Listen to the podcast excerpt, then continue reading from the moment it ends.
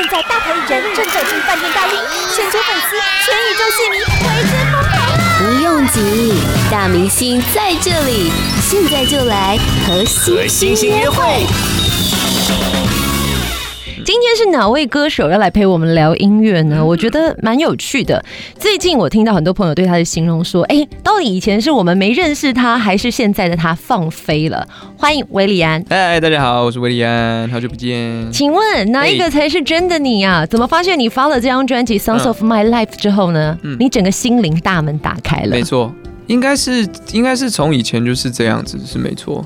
因为我这次也，我也有同学就是私讯我、啊、说，哎、欸，你怎么就把你私底下的样子就都 都放出来了？嗯，因为以前以前刚出道的时候，其实蛮蛮害怕的，害怕点在于说怕自己讲错话，为什么？就是不知道那一个那条界限在哪边，就可以开玩笑到哪边。那现在就是出道久了，后来越来越抓到说，哦，原来可以怎么样？我觉得差不多是在一四年狼那张的时候。我有新的同事进来，然后进来，然后他就跟我讲说：“哎、欸，其实你私底下的样子这样是蛮蛮好的，蛮可爱的。”对，他说你可以尽量放出来。然后就是从那个时候慢慢慢慢慢开始，哎、欸，越来越越来越释放那样。那到现在可能过了三十岁，有一种就是啊，随便啦，就是那时候那 那一种心态。但是呃。那个是互相加成的啦，就是啊，一开始觉得说好吧，那就放轻松，那没有想到大家都觉得说，哎、欸，其实这样蛮好的，这样子还蛮好的，就是大家都开开心心的来来，就不会觉得在工作或是怎么样的。我觉得是一种很自然而且很舒服的状态。Yeah, 对对对，我觉得我现在蛮容易，就是让自己在一个很舒适的感觉，也有可能因为久了。还是有人说你养个猫就坏了，毕竟猫咪共和国，没有人会想说韦里安会写出这样子的歌词，便便尿尿都来了。没有错，其实我现在不是韦里安，其实我是由三只猫组成的，坐在这边披着我的对外衣这样子。所以你的脑波被控制了吗？嗯、对，没有错，没有错，没有错，嘘，但不要说出去。我觉得你真的越来越有趣，而且我觉得透过这张专辑比较特别的地方是，我不觉得他在听一张传统的作品。嗯，这四年间。什么改变你，就是让你把这么多的元素放进去，但是它不冲突、不违和。因为之前其实你的每一张专辑我都有，可是我当然觉得在音乐的铺陈上可能会有所谓的商业考量，或者是市场的需求。嗯嗯嗯。但这一张专辑其实它的确也是很多元素，可是它有一个共通点串起来，我觉得很特别，是《Sounds of My Life》，你把这个声音放进你每一首歌的串联当中。嗯嗯嗯。这个 idea 怎么来的？最一开始是，最一开始是因为，嗯，其实真的是我的外公外婆，就是年纪都大了，嗯、就他们，我们都家人都觉得他们可能就是进入人生的最后阶段这种的，然后我就很想要把他们记录下来，嗯，那所以就当然我也学了一些新的音乐软体，那变得说记录这些声音变得很很容易，所以就。一一学到这个软体，然后想说，哎、欸，我真的可以把所有的人的声音都记下来，所以就开始了有这样子的概念。像这 My Life，我觉得它是一个声音相本，或者是像一个声音的纪录片，像纪录片一般，嗯、而且可以听到小时候的你的声音吗？对，有小时候的我的声音，有小时候我爸妈的声音，然后我的家人、我的同学、我的我的猫，对，还有歌迷啊，歌迷的声音也有。I wrote a song for you。对，然后也更不用讲很多环境音嘛，比如说在森林里面啊啊。呃搭地铁的那种声音都在里面，但这个音乐元素组成其实挑战应该是蛮大的，嗯、这是趋势。这张专辑做了四年的原因吗？嗯，其中对，这是其中之一吧。就是有很多的细节想要去想要去把它摆在对的位置，而且其实就是因为觉得说要把这些声音都放在歌曲里面，然后让它是听起来不会有冲突感，嗯、所以很多的歌其实你仔细看的话，大概有。八成的歌都是我自己编曲，嗯，那也并不是说我为了要省钱，或者是，或者是怎么样。我跟你说，这张专辑很烧钱，那 对，很烧时间啦。我真的就是必须得花很多时间去做，因为我没有办法跟一个编曲人说，哦，我。脑中真正的想法，对对对对，我真的得做出来。就像在这张专辑推出之前，我很常跟我身边的人，或是跟我的经纪人说，我就是要做声音的相本，我要做《Sound of My Life》什么这种，用文字讲。谁听得懂？你告诉我，声音就是声音，哪来的声音的相本？对，没错。所以就是后来就觉得说，算了算了，就做完你们就会懂懂。但是我就是必须要花很多的时间，自己关在房间里面，然后一点一点的慢慢把把每首歌打磨出来，这样。那整张专辑的第一首诞生的歌曲是哪一首？嗯，第一张诞第一首诞生的歌曲哦。对，因为其实、um, 呃，这十几首作品，嗯、我觉得它的累积，其实在，在、嗯、呃前面不管一九年，其实都有陆陆续续的跟大家见面，听到作品。对，所以但是整张专辑集结起来，第一首歌那个雏形先盖出来，地基先打下去是哪一首？我之前其实也有别人问过这个问题，然后我说可能是 Brand New。就是二二零一七年的时候，那个时候我去英国游学嘛，去念音乐，哦、然后就是去学那个音乐软体 Ableton Live，嗯，然后是在英国的时候写这首歌 Brand New，所以我后来我就在想说，是不是这首第一首？但是，呃，从那个时候在那之前，我应该就开始写《而立》这首歌了，就是开始写，但是可能还没有完全的完成，就是在。一直到发，不就是而立去年有先上架了嘛？对啊。一直到上架之前，其实我都还是有修修改改、修修改改，所以没有到完成。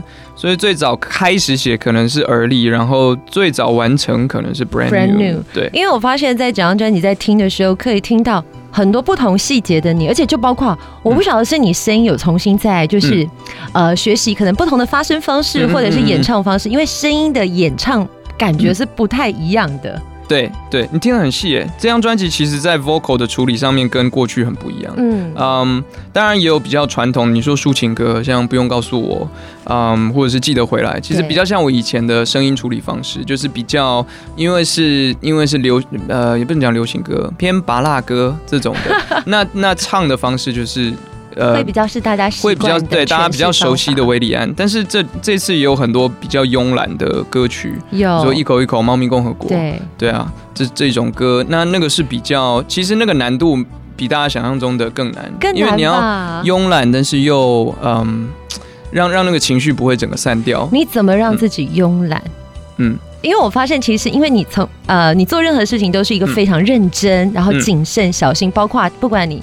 就算你现在讲话语速很快，可是其实你用字遣词是非常精准的。Really？是哦，因为我大大脑一直在转。你知道，我今天才翻出，原来哎，六年前的今天，我们一起在做校园演唱会，然后那个照片跳出来，我心想说：天哪，胶原蛋白。我待会拿照片给你看。但你还好吧？我觉得我的胶原蛋白应该流失蛮多的。是哦，应该蛮多。对，我我待会给你看。但我跟你说，你现在真的非常帅。真的吗？对，谢谢。那那就是要再多流失一点胶原蛋白的意思。而且我搜集了你蛮多，就是以前的照片，包括了你最一开始的第一张专辑，还有我还在别家电台的时候。嗯。然后因为那时候你完全没有妆发，你还戴了一个很特别的帽子，把帽子整个拉起来跟我拍照。我心想说，十年后我看到这张照片，我最好知道是谁。对，哇，往事不堪回首，人人人会变啊，人会变，对啊。那你你你说人会变，嗯、对，你变了什么？变了，都是在不知不觉当中嘛。其中一个是你说啊，就是放飞自我 这个部分，对，呃，整个人更怎么讲？我觉得是松。对，很多人问说，三十岁的你，就是我现在年过三十，跟二十几岁差异最大的是什么？我觉得就是一个。一个比较稳定的状态，嗯，二十几岁的时候比较浮躁一点，然后会更担心说别人对我的看法是怎么样，所以我才说比较害怕讲错话啊，或者是怎么样的。那过了三十之后，比较当然也知道那个界限在哪边，然后知道界限在哪边之后，就可以嗯比较自在的做任何的事情或讲任何的话。韦礼安来给大家一些心灵鸡汤，耶。其实我觉得可以从你自己自身的经历，你干嘛笑场？没有，我想说就是刚刚开麦之前，我们已经讲了很多了。我要再讲一次吗？你现在还记得吗？现在记得，或者是你有新的火花，我们也是可以。毕竟我们很希望我我觉得爆点，我觉得可以再哦，你要爆点吗？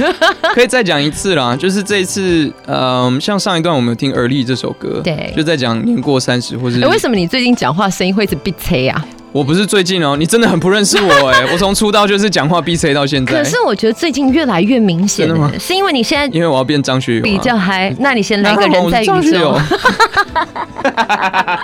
不是新闻，心灵鸡汤。是回来哦，回来鸡汤心灵鸡汤。耶，Chicken Soup。对，用女生去爱。好，用 Chicken Soup。我们刚刚讲什么？哦，年过三十了，然后很多人就问说，那你三十岁的你会想要跟二十岁的维里安讲什么话？那我就说，就会跟以前的自己说，不要害怕啊。为什么不要害怕？我觉得我小时候很胆小，就是因为我是一个很怕留下遗憾的人，所以你碰到人生的很多抉择、做决定的时候会犹豫不决，嗯，就怕做错决定。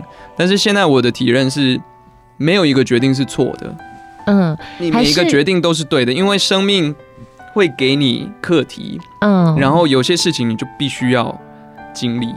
必须要去感受、去领悟，而且那每一步都踏得很扎实。对，就像可能很多朋友都会关注你，不管是在工作上面的状态，或者是在所谓情感的状态。因为记得在你的抢听会的时候，对，其实你很难得。虽然你有人说你平常爱哭啦，嗯，你很感性，嗯，可是真的在面对大众媒体落下男儿泪，那应该算是第一次吧？对，而且是。就是无法控制，我自己都没有想到我会停不下来的的落泪，但应该就是就是感觉就到了。然后音乐吧，因为我们是在听歌的时候，嗯，听这张专辑真的很奇妙。我现在回去听某一些歌，听一听还是会觉得会泛泪，嗯，就是不只是有可能是因为听到呃自己家人的声音，有些是被某一些歌曲的内容给触动。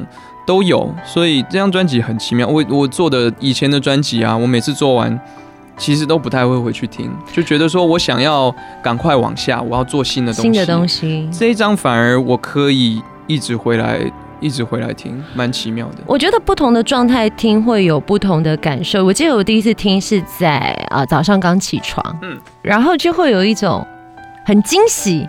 然后会觉得说整个灵魂有点被开启，嗯、可是后来在当我听的时候，我是在深夜小孩睡着，嗯，然后我听着听着就哭了。哦，因为我觉得在你里面其实刻画了很多的情感。我觉得这张专辑，你说它像是一个音乐相本，嗯、然后或者是纪录片，嗯，我觉得它很像是记录了你人生的友情、爱情、亲情，嗯，甚至是跟宠物之间的感情，嗯，但是很少会这样子去做切分刻画，嗯。对，我记得有一个，我记得哪一个朋友，反正他形容这张专辑，他说听这张专辑就很像人生，就是他当然会有快乐的时候，但是人生就是这样，他不会永远快乐，也不会永远悲伤，但他就是 it just is，这就是生命，这就是人生，但是他就是因为有这些快乐跟悲伤，才会精彩啊。不然的话，人生就是那就出家就好了嘛，欸、就是心如止水。心如止水。What's the point？对啊，所以像最近大考刚结束嘛，对对对，很多很多考生应该很多人会很焦虑。那这边就要给大家一点心灵鸡汤。对，韦哥哥给大家心灵鸡汤，不用害怕啦，因为韦韦老师是你爸爸，我不敢。对对对，韦老师，韦老师是我爸爸，对，然后韦太太是我妈妈，对，这样子啊。就是我觉得我也经历过，就是在考大学那个时候，也是想说天哪，有一种一世定终终身那种感觉，好像我未来的人生就会因此而怎么样。现在回头看都觉得其实没有那么严重了，真的没有那么严重，大家真的不用想太多，不用那么担心，因为路真的还很长，所以也没有错的决定。就算今天你真的考到了一个科系，你其实哦，你上了才发现说啊，我好像没有那么喜欢，嗯，那也是你认识自己的一个过程，一个一个部分。所以你可能透生命要你透过这个方式去认知说你是什么样的人。我觉得那是好的。那韦礼安，我觉得在你身上，我看到一个很特别的是，嗯、其实你身上有很现在年轻人比较少见的那种温和跟善良。嗯、真的吗？我觉得是不是？你是说现在年轻人都不温和，不是不善良吗？啊，哎、欸，你不要害我，你不要挖洞给我跳哦。没有，我的意思是说，其实我觉得你的家庭教育是不是给了你很多的那种承载跟包容，就是家人给你的支撑的力量。对啊，能够我能够一直做这一行做到现在，家人的支持绝对是因为我知道他们永远会无条件的支持，这是我最幸运的地方。因为很多我音乐人朋友其实家里没有很支持的，因为大部分人都觉得做音乐会饿死啊，或做艺术。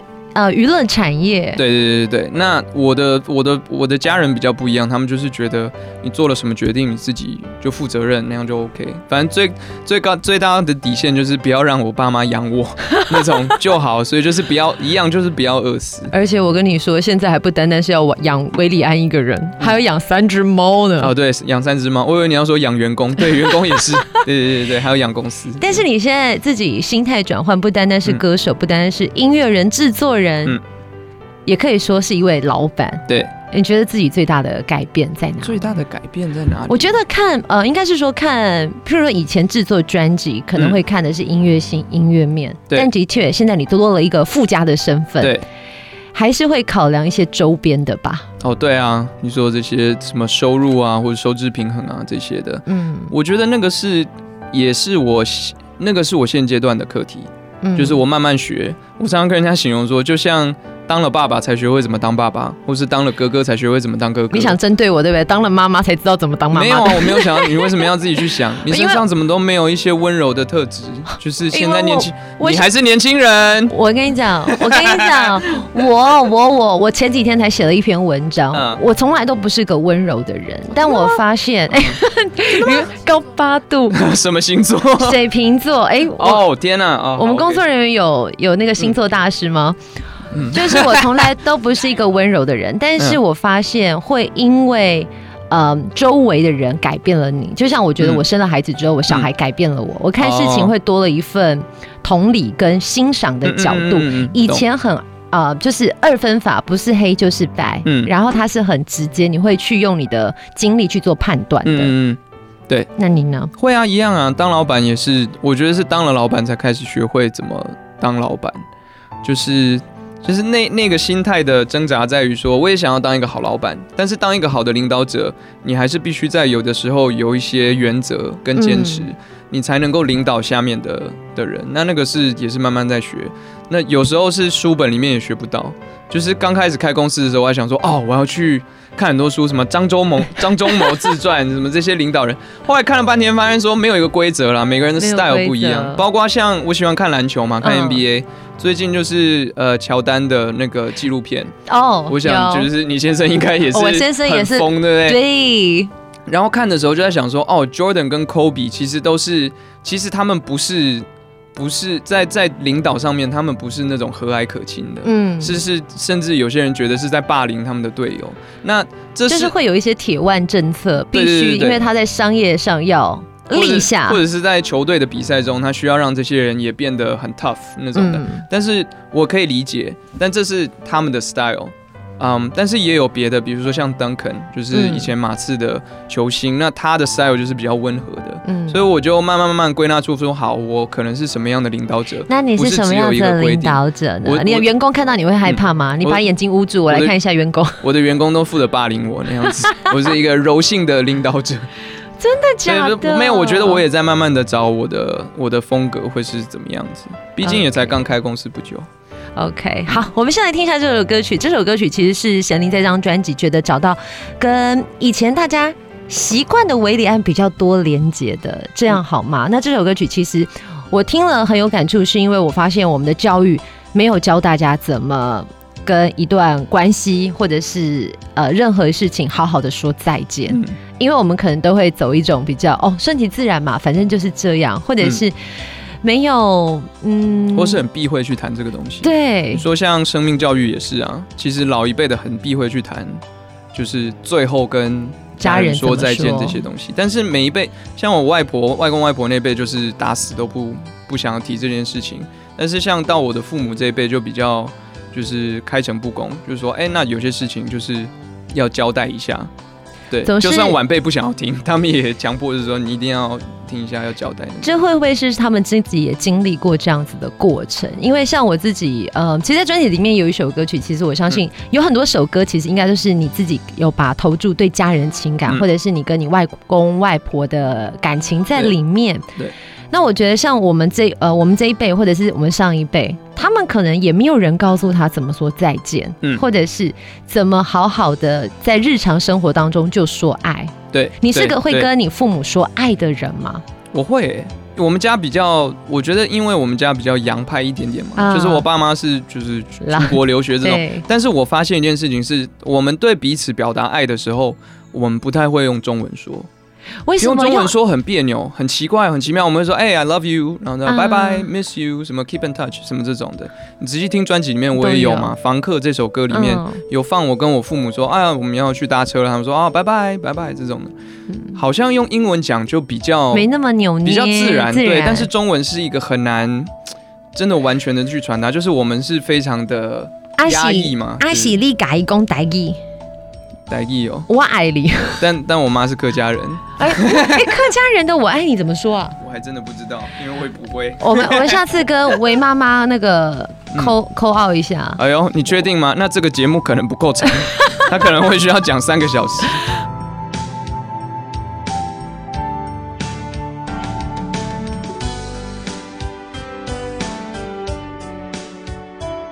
关麦更精彩，怎么办？哦，我们已经在录了吗？我就是学你啊，你不是都是这样骗你爸妈录音吗？还有你朋友，Podcast 也是，Podcast 都先开麦，然后说，哎，那我们坐下坐下。对啊，我们先聊聊天啊。现在你在喝水，这水好喝吗？好喝，还不错。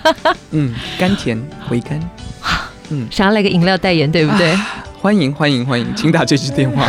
好的，经纪人的电话，经纪人电话，我觉得很适合。哎，但维里安，我觉得你现在这样子谈谈笑笑，很开心啊。我就会发现你最近真的可以兼，就是不是兼职，你可以有新的呃职位，就是主持人，因为你自己有自己 YouTube 频道，然后有找一些朋友来合作，嗯，不管是鸟鸟天啊，或者是弹弹唱唱，对对对对对，还有 Podcast，你到底怎么怎么运用你的时间？你看要宣传，刚刚正在聊，不行，我现在就是要逼你再说一次。你说番茄工作法吗？对，我刚刚说。你这么忙是用番茄工作法吗？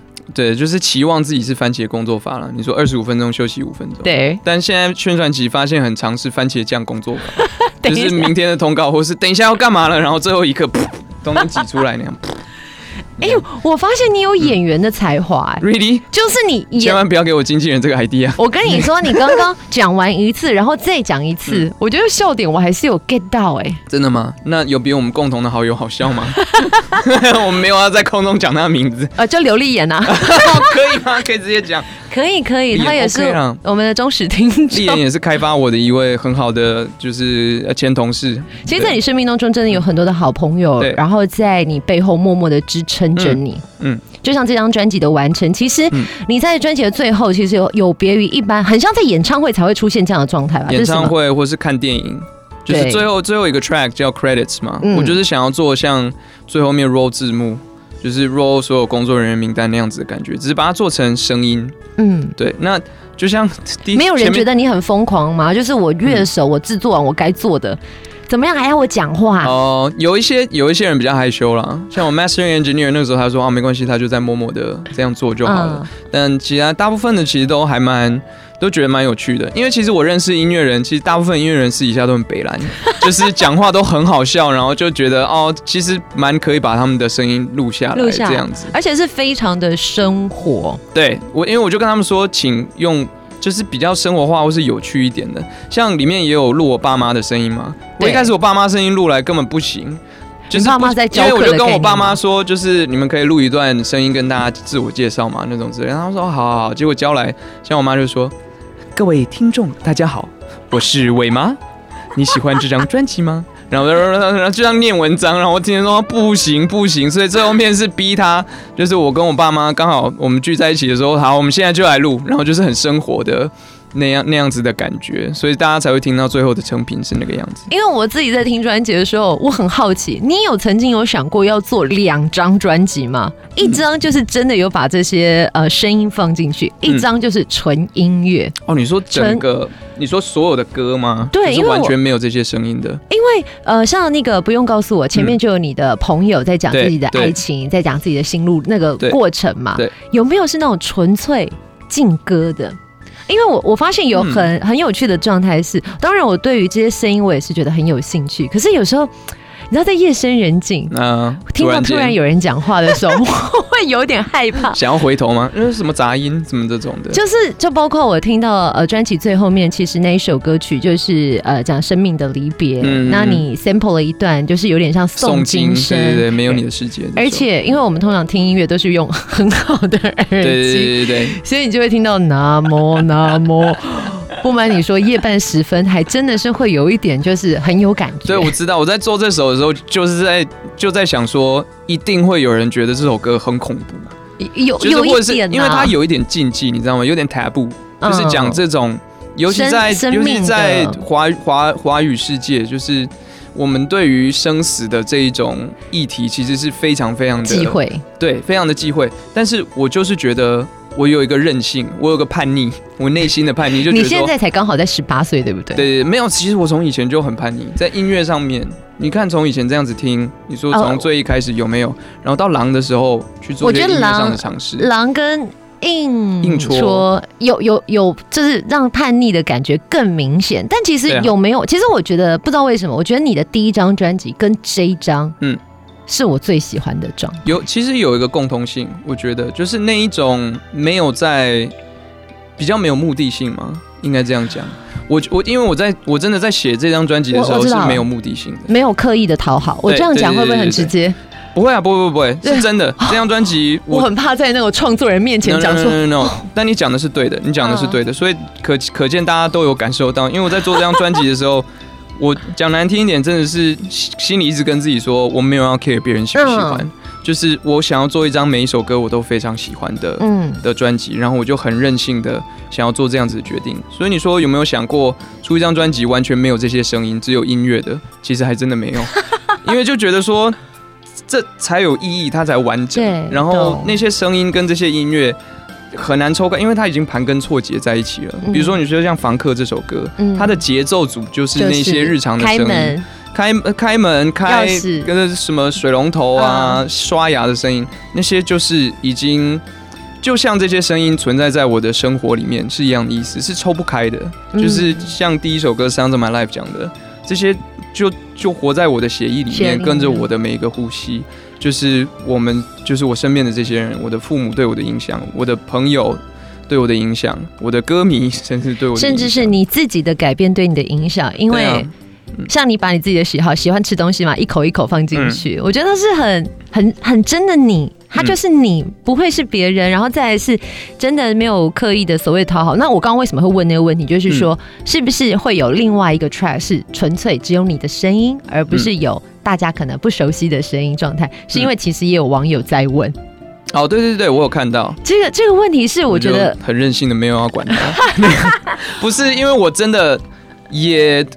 就像刚刚讲的，太盘跟错节了。我真的也要你，我又要再，可能又要再花四年回去把那些声音都走掉。你有没有发现，这张专辑在大家那么喜欢，或许就是因为这样，听到不一样的感受。有可能吧？它不是一张，它不是一张俗套的专辑，它也不流俗。对，但是它，嗯，但是它抓耳朵，因为我发现它没有那么难懂。嗯。有时候在做音乐，我我不晓得，因为我不是音乐人，那我也不会唱歌，嗯嗯、我就是纯粹用一个听歌跟播歌的简单的想法，嗯嗯，是听众朋友很容易可以接收进去，然后很真挚的 catch 到那个感情，不管是呃你在讲亲人的感情，或者是讲呃讲朋友的事情，它是很直接的。嗯，对，我觉得我幸运啦，因为刚好我的品味。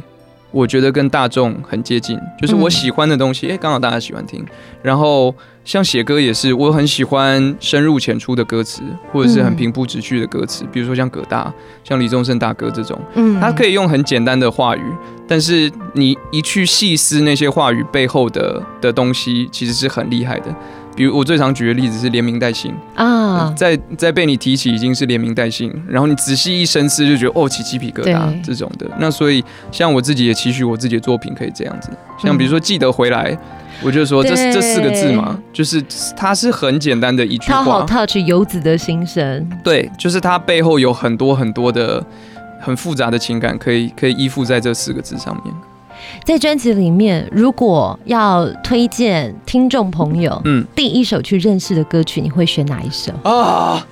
整张专辑吗？整张专辑可能是 I Wrote a Song for You，就是，因为 I Wrote a Song，你看也在 Interlude 里面出现过好多次。其实它就是承载整张专辑的概念。这张专辑是一个为了所有人去写的歌，而不是为了维利安自己。对，所以是。I wrote a song for you 这首歌其实讲的东西是 You wrote a song for me，其实是是内呃真正的内发自内心的感谢，就是感谢这些生命中的人，就是没有这些人，生活是没生命是没有意义的。我想问你一个问题，你觉得十年后的你 干嘛拒绝我？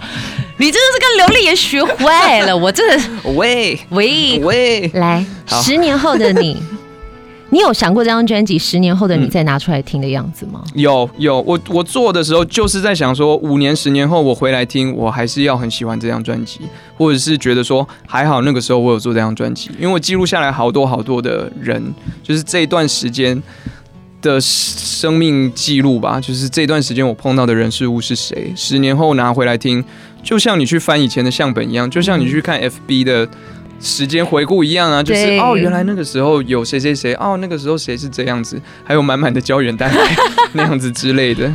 我跟你说，为什么会这么问？因为你的第一张专辑《十年后的现在》，我还在听。哦，天哪！但我相信这张专辑也可以成为嗯当时那个我很喜欢你的样子。谢谢，然后期待。可以赶快看到你在实体活动的现场出现，希望大家都是。毕竟我真的要跟所有听众朋友分享，在这个非常时期敢发片，然后这样大张旗鼓的人不多。你真的是哪来的勇气？疯了，我疯了。没有这张专辑很有温度啦，想说在这个时期大家都压力很大，疗愈，其实需要疗愈一下。对，再次感谢韦礼安。嗯。